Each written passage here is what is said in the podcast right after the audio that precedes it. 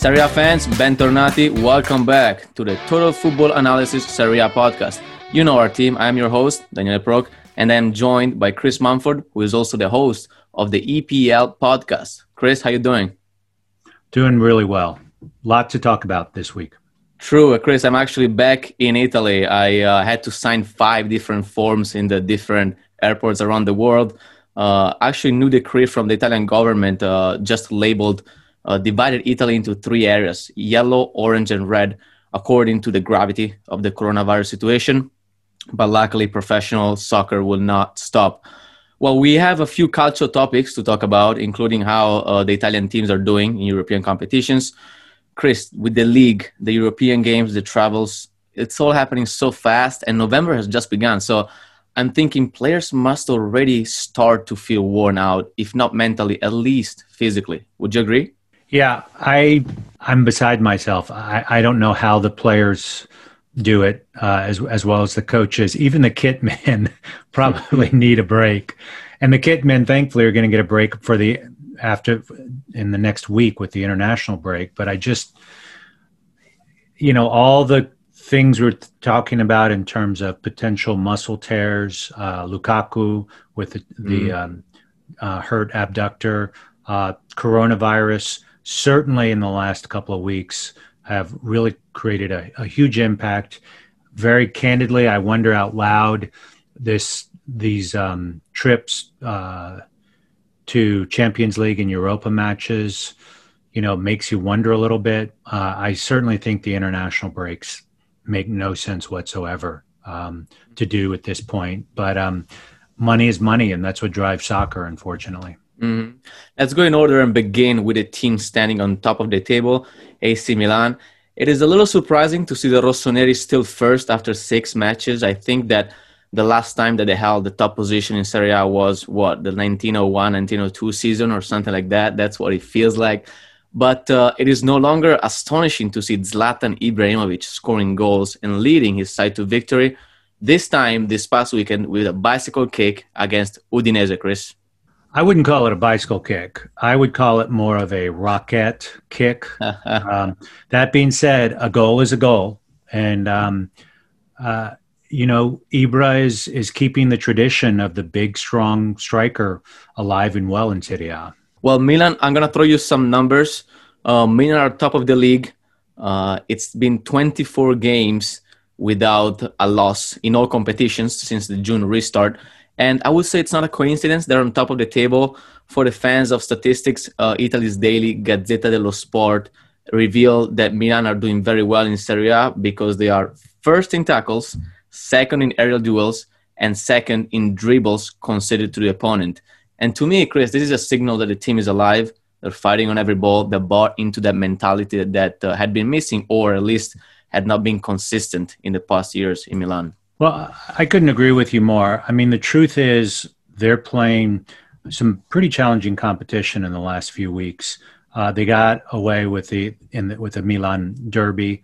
Uh, you know, they um, played Roma to uh, to a tie, um, and their goalkeeper Donnarumma, whom you know I've been critical in the mm-hmm. past, uh, is really leading the league in terms of prevented goals, which is oh. XG minus actual goals given up, and um, he's just behind uh, Consigli of Sassuolo uh, in terms of uh, performance. So uh, it seems like all cylinders are firing, uh, and uh, you know, hats off. It's going to create a. I think we're going to have a really competitive season um, in Serie. I'm, I'm really excited about that. So remember that when Massimiliano Allegri was the coach of Juventus, uh, he talked about how he sees statistics and soccer, and he said that um, when the team analyst um, came up to him every Monday morning with the stats from the weekend game, he said that he would look only at two stats, which were aerial duels and fouls committed, and mm-hmm. that's how he would understand if his team was actually competing in the game. And looking at AC Milan numbers, they are first in tackles and they are second in aerial duels. So I would say that Allegri will be pleased with his former side. Would you agree? No question, no question. And what really what the what's interesting is I just see Ibra as such a critical element of that team. We know that he's going to get injured at some point. Because, well, and it's not. Be- it's more because of, of his age, right? I mean, he's. Uh, it's it, he's going to cycle in and cycle out. So then the question is, in my mind, will AC Milan have the the firepower to continue putting up the goals? Because from a defender's defending perspective, uh, they're doing a fine job. And um, Ibrahimovic is also expected to play tonight in the, the Europa League game that Milan will play against Lille. But let's jump on the other side of the Milan City. We have Inter struggling. They're sixth in the league and last in their Champions League group after losing uh, 3 2 against Real Madrid on Tuesday.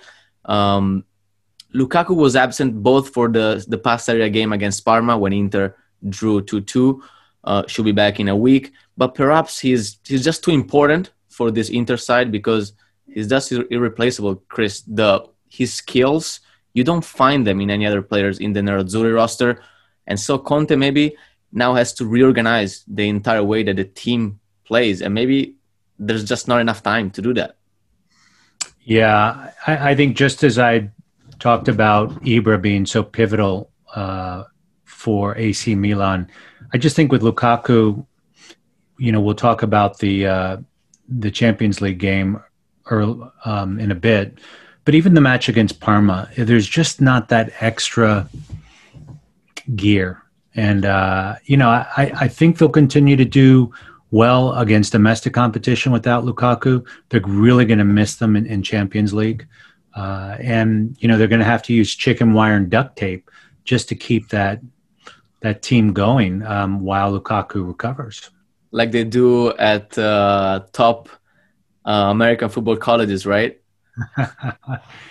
you know, it's as we talked about games every three days. Mm-hmm. They're going to have to be coming up with things. You see a lot of a lot of uh, youngsters getting their starts because of the first string person got injured, the second string got injured, and all of a sudden you're dipping into your U23s.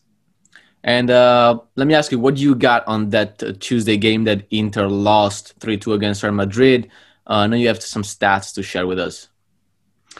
Yeah, so I guess the key takeaway is um, expected goals was actually pretty even. It was 1.68 and 1.30. Mm. Um, and honestly speaking, I think to the eye, the game had its flows, but quite candidly, I was surprised that uh, Inter um, did as well as, as as it could without Lukaku up high. Mm-hmm. And they really had to work hard. I would say that Inter's first goal is probably one of my favorite goals of the season so far. Oof. Um, I just everything about it worked beautifully. Um, the heel of Nicola Barella. Wow. Yeah, and I'm just I'm s- such an exciting and lively player to see. Mm. So I really like that that um, element a lot. In terms of shots on target uh, versus total shots, Real Madrid had 12, Inter had 13 mm. shots, but as far as on target, uh, Real Madrid had seven and Inter had three. Uh, in terms of possession, it was pretty even. So I think the main takeaway is that the stats really kind of support the eye test on this. Quite candidly, I thought that Real uh, was playing a little bit sluggish. They seem to be in a bit of a funk right now. Uh, and I don't know if it's because they don't need to be going in their highest gear, but for some reason the mojo is a little bit off. That being said, they still had the goods for what it takes. Uh, the Dark Knight, um, Ramos um, had that beautiful header. Um, why um, and how he was left so wide open on a set piece, um, I will never understand um, because that's the sort of person you want to you want to constantly have your eye on. Wait, are you saying that you would closely mark a center back who has scored 103 goals for his club. Would you do that? That's that's exactly right. I know it's I know it's a new soccer analytics thinking, but uh, you know you, you go where where where the money is, and and it's and Ramos is is playing like money right now. Uh, the first goal by Real Madrid that Benzema um, was just that just demonstrates to me, mm. You know, great strikers are at the right place at the right time. And he's probably making those runs, I don't know, 15 or 20 times and nothing comes out of it. But that one time really changes the complexion of the game. So, um, you know, I, I would love, I hope that Real and Inter play again with a healthy Lukaku. Mm-hmm. Um, so then we can really see things toe to toe. Yeah, let me give a shout out to Nicola Barella because you mentioned his fantastic assist with the back heel for Lautaro Martinez goal. Uh, La Barella has just been everywhere. He's just the engine of the Inter midfield. And what is impressive to me is that he combines high mileage with quality plays. So those players who base their game on being that dynamic and covering that much space on the field, they might drop some sharpness when in possession. But Barella is in a moment of form that is just enviable. And it's not a coincidence that he's just taken a starting spot even for Roberto Mancini's uh, Italy national team. Yeah, uh, and you would hope with someone that lively and that young, consistency is going to be the key word right? That's that's mm-hmm. really what he's got to lock in, and that's just going to come with more playing time. You would hope. Yeah, absolutely, and playing at this high level in Champions League. Uh, because you mentioned the the role of uh, of big strikers or uh, clutch strikers, the savior is back for Juventus. The Bianconeri have averaged four goals per game since Cristiano Ronaldo got back into the squad last weekend after recovering from coronavirus. Juventus beat Spezia four to one on the weekend, and they won four to one in Champions League on Wednesday. Um, he's also helped by the great work of Alvaro Morata. I think he's just doing fantastic with his movements, with his understanding of the game. He just said that he's feeling desired and motivated at Juventus. We might now be able to see the trio of Dybala, Morata, and Ronaldo all together. That will be stellar, Chris, wouldn't it? I think so. I mean, I think Morata has clearly a, a, super talented player, and what he really needs is he he needs to find that place where he feels at home. And uh, we all know this is the second time uh, back in Turin, and um, you know, then the question is is uh, once everybody gets on, how do they will the parts exceed or will the sum be able to exceed the parts? Mm-hmm. Um, and that's very challenging when when you have egos, but I, my sense is that Morata's had good days and bad. I imagine a Ronaldo is a champion, but he also realizes he's getting a little, um, little bit older, even though the last two games would not indicate it. Right. So I just I think that Juve we're going to see them pick up the pace a little bit. You would hope um, on this, assuming no injuries, uh, and they're going to need it given how busy the fixture list is, and given how busy uh, that those that front line three is going to be in terms of they're going to be traveling during the international break. You know, you're right when you say that there are a lot of egos within the Juventus squad, but at the same time, what I like is that many of these egos, many of these personalities are young. If you think about Kulusevski, Chiesa, um, they're young, and you can tell that they're okay with um, not being the star because the star obviously is Cristiano. Yesterday there was a um, a moment where Ronaldo could have easily passed the ball back uh, to Morata, who could have scored from five yards out. Instead, he took a shot and he missed it. And Morata didn't say anything. He just put his head down and he was, I think he even gave a clap to Ronaldo or something. But if you start seeing Morata getting mad at Ronaldo, or in general players getting mad at each other, that's the the spirit that you don't want. But I think everybody recognizes that Ronaldo is a star. Also, Chris, if we look at his at his wage, like that's a stellar 31 million, which is 20. What is it? 23 more than the second highest player in in Juventus. So I think that's that helps knowing that okay, he's the leader, he's our star. We work for him, we work together, and we're not gonna be prima donna. So let me ask you this: mm. What when you have played in the past? How often have you had um, conflicts with fellow strikers or the so like a Benzema Vinicius type mm-hmm. moment? I mean, ha, what what can you draw from your experiences in that? That's the thing, Chris. You want to have personalities within uh, a roster because personalities bring out, you know, the most competitive um, aspect of a team. At the same time, they can cause clashes, and when you when clashes happen, unity maybe uh, dissolves, and players who are, are more followers they may see some um, instability in leadership, and in that case, that's not good. Mm-hmm. Um, but I want to get into that discussion of uh, of big number nines, Chris, in Italy in Serie A, mm-hmm. and uh, I think we are seeing a trend here, uh, the so-called attaccante di peso, which translates from Italian into a heavy striker, but actually means a physically structured striker, one that draws the attention of defenders in the box. And mm-hmm. you know, of Serie A's top eight clubs curling the table, uh, I would like to go uh, to make a rundown of each team so we can see um, who has an attaccante di peso, uh, a physically structured striker, and who doesn't. First in the table is AC Milan. We talk about Ibrahimovic. Second in the table is Sassuolo, which is, in my opinion, the only team that doesn't have this big striker. They had Ciccio Caputo, 5'11, 163 pounds. Nonetheless, has proven to be a killer when it comes to converting offensive chances, five goals in five games. But it's a completely different striker from an Ibrahimovic, uh, a Morata, a Dzeko, a Lukaku, right? Absolutely. Um, no question about that. And walk me through is it, I'm going to butcher his name, but is it Terzic uh, from Sassuolo? Um, he has done fairly well in terms of successful attacking actions. Mm. What is the role that he's playing at Sassuolo? Well, um, Sassuolo with Boga back is expected to play with Berardi, Caputo, and uh, um, and Boga. There's uh, Djuricic usually um, mm-hmm. in the position as trequartista, uh, but the highest player, the, the center forward, is uh, is Caputo. And I'm gonna go uh, go on with the list of, of the other clubs okay. because I do think that he's the only one that really doesn't fit the this image of the big striker who just um, is a big presence in the box in terms of stature. Uh, third in the table is currently Juventus. We talked about Alvaro Morata. To me, he's deceptively big. He's 6'2", 185 pounds.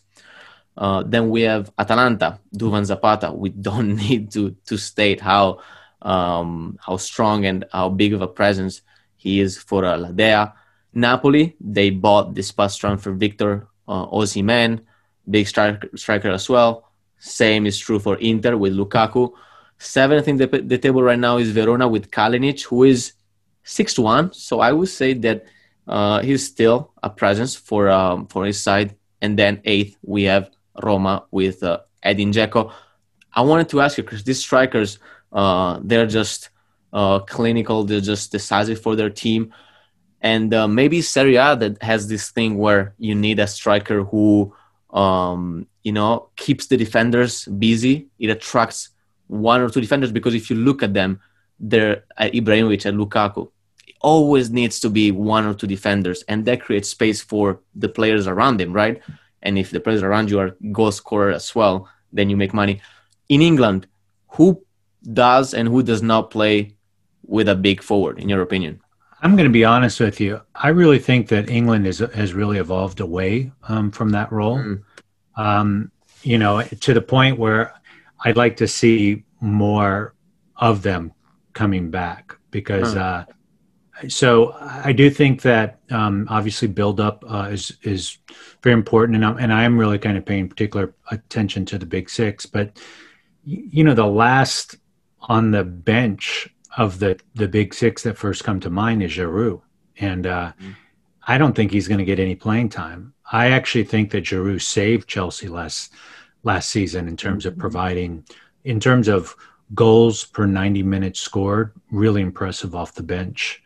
Um, so I I I see things have evolved, and and I wonder, Daniele, if you know with with a Lukaku, he is holding up it with his back to the goal, and that so people know that the first thing they're looking up for is Lukaku, right? You win the mm-hmm. ball and your defensive third, you're looking for a quick counter, and he's going to hold it up or he's going to run on it. Um, how many of the of the seven or eight names you mentioned, how many of them are kind of a classic target that you're hitting, maybe a long ball two up in the air that he's going to take, and or receive it with his back and wait for his team uh, to uh, to kind of catch up with him? Well, I would say most, if not all of them, except for uh, for Sassuolo. I mean, mm-hmm. in Atalanta you have Zapata, very good at holding up the ball. Osimhen for Napoli, Lukaku, like you said, for Inter, Dzeko for Roma. Uh, Kalinic maybe is not as good and as dominant, but I do think that uh, he does the job well. And then obviously you have Zlatan Ibrahimovic. You mentioned Giroud. Um, I love Giroud. I think that there were rumors about him coming to Serie A. I, th- I think he would have scored a lot of goals because of his playing style. But do you remember at the World Cup when France won in 2018? Giroud didn't score a single goal. And why did he keep playing? Because he attracted the defenders. Because there was always two center backs on him, and they created space for Griezmann, for Pogba, for Mbappe. That's the kind of uh, playing style that I'm telling you. It's too it's too important. Having that guy always a threat, always um, standing out in the box. Like I, I think that you are you're uh, you're right when you say that England is moving away from from this kind of striker. Think about Liverpool and, and Man City or even Leicester with Vardy. At Liverpool, Firmino is definitely not huge. Uh, Man City plays with Aguero, with Jesus, not big.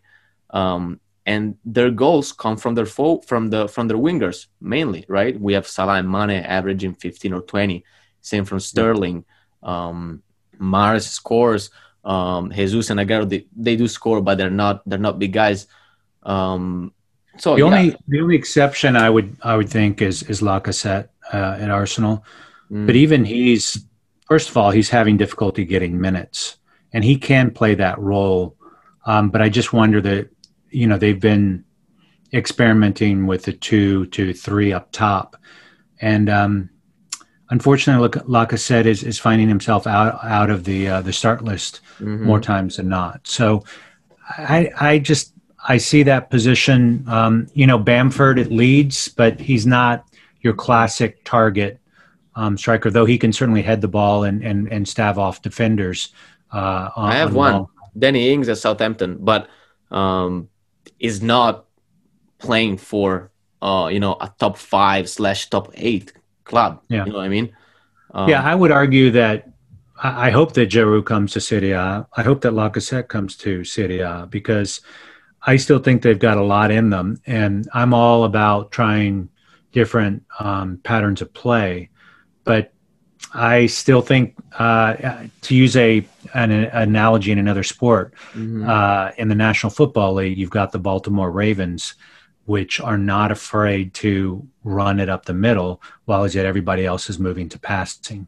So it's kind of a reaction to what the new trend is. Uh, and guess what? They're doing awfully well um, with that alternative uh, tactic. Um, so, yeah, I, I wonder. I, do, help me out in Serie A. Do you feel that it tends to be more of a counter-attacking type of of league, and maybe that's why having big strikers may make more sense? No, I think it's um, well, it depends on on the team and the opponent, right? If you want to, sure. um, if you want to use the counter attack more often, but it's more uh, that these strikers are, are clever and maybe the players around them know how to use them because when you have a big striker on top, you can almost hit a blind ball. You know what I mean? And when you have midfielders who start the run whenever the ball is hit, then now the big target can lay it off. And then when he lay it, off, it lays it off, he can spin. And then the wingers can start the run. Because we have mentioned Ciccio Caputo Sassuolo, we have to talk about the Neroverdi. They're flying. Second in the league, four wins, two losses, uh, sorry, two draws, and not a single loss in Serie A. And uh, Sassuolo is the only team alongside Milan and Juventus to not have lost a single game so far. Chris, last time we were here thinking, can Sassuolo replicate the great performance that they've been doing? Guess what? They are. They are for now, and and I want to give credit to their goalkeeper, uh, which is fourth, actually first in Serie A, but fourth in of all the big five um, leagues. And, and, and mind you, we've only played uh, six or seven matches, depending on where you are. But in, in terms of minutes, over 300 minutes, um, he holds that distinction right underneath Oblak. So he's in great company and just above Donnarumma. So you take away those those um, three or four goals that he's saved, and you know maybe then they're it's still very good defense, but I do think that individual performances like this, it'll the jury's still out on whether he can sustain this long. Um, yeah, absolutely. But, um, yeah, you know who has uh, the team who has caused us to freak out a little bit has been Atalanta, and I'm wondering, Chris, uh, they just lost uh, in Champions League five 0 against Liverpool. I wonder, have Atalanta just spoiled us with good performances? Are they going through a bad moment? What is up with uh, with La Dea? Well, I think it's fair to say Atalanta is going through a bad moment when you lose mm. 5 mm. 0 against Liverpool. Um, you know, that I don't I think when they play again in a week or so or a couple of weeks, that's not that's not going to happen again. Um, you would hope. Um, you know, I, I, think in the beginning of the season we talked about we had some concerns about their defense. Uh, they mm-hmm. they had a couple of departures. How are they going to gel? Uh, and the head scratcher to this is that their back line, if you look at successful defensive actions per 90 minutes, they're doing really well. I mean, they're they've got you know three players in the top thirteen. Um, the trick is is they're giving up a lot of goals, and I don't know if it's the nature of of the high line that they're playing, a little bit of bad luck. Um, you know, their keeper is uh, is underperforming a little bit, though. Again, it's only five or six games, so don't want to make any big claims to it. Mm-hmm. They're scoring the goals. Um, the question is, is they're not keeping them out. They're tracking even worse than they did last season, and that was really their Achilles heel on can they become a legit mm-hmm. Champions League um, competitor? And I still think the answer is probably not. Mm, okay, I would disagree. Okay, on one hand, it's true they have lost two of their last three Serie A games, and now they just lost five 0 against Liverpool.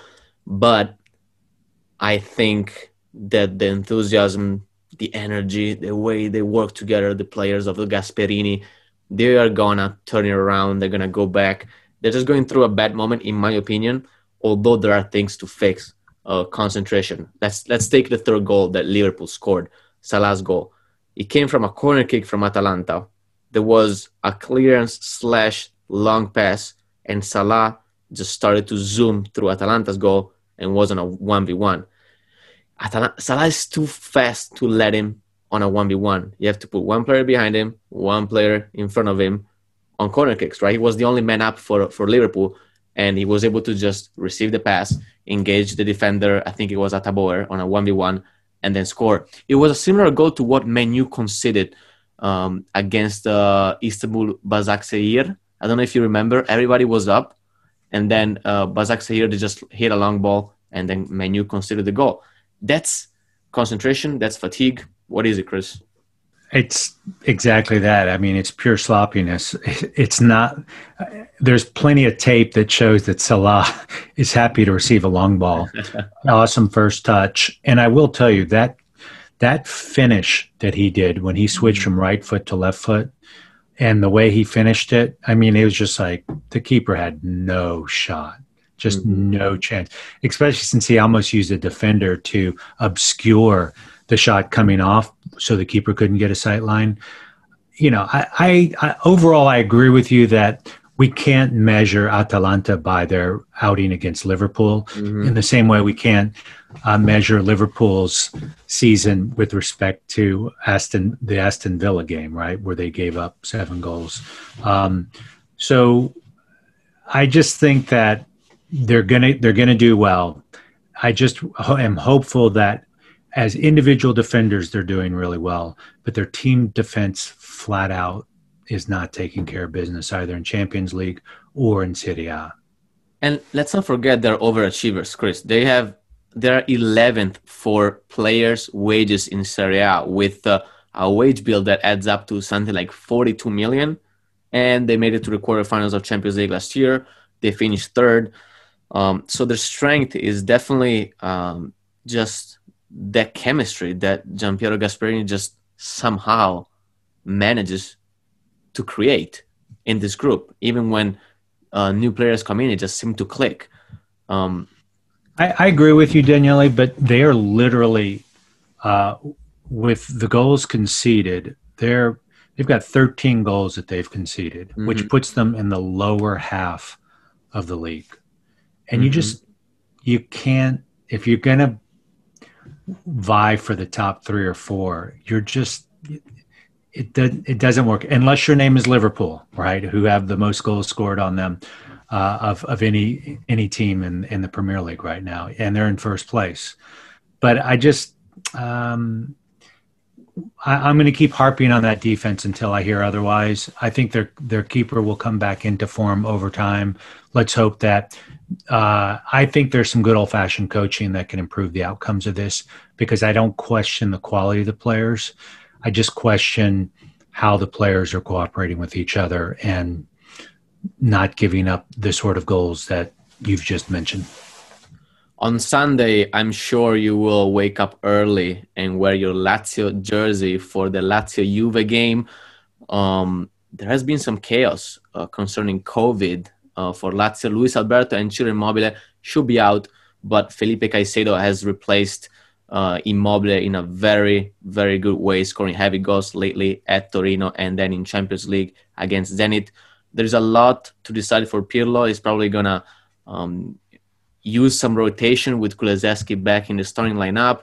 Ronaldo for sure will play. Chris, last year, Lazio Juventus was supposed to be the decisive game for Scudetto before Lazio dropped so many points, uh, leading that to leading to that matchup. How do you see that game this year and at this point of the season?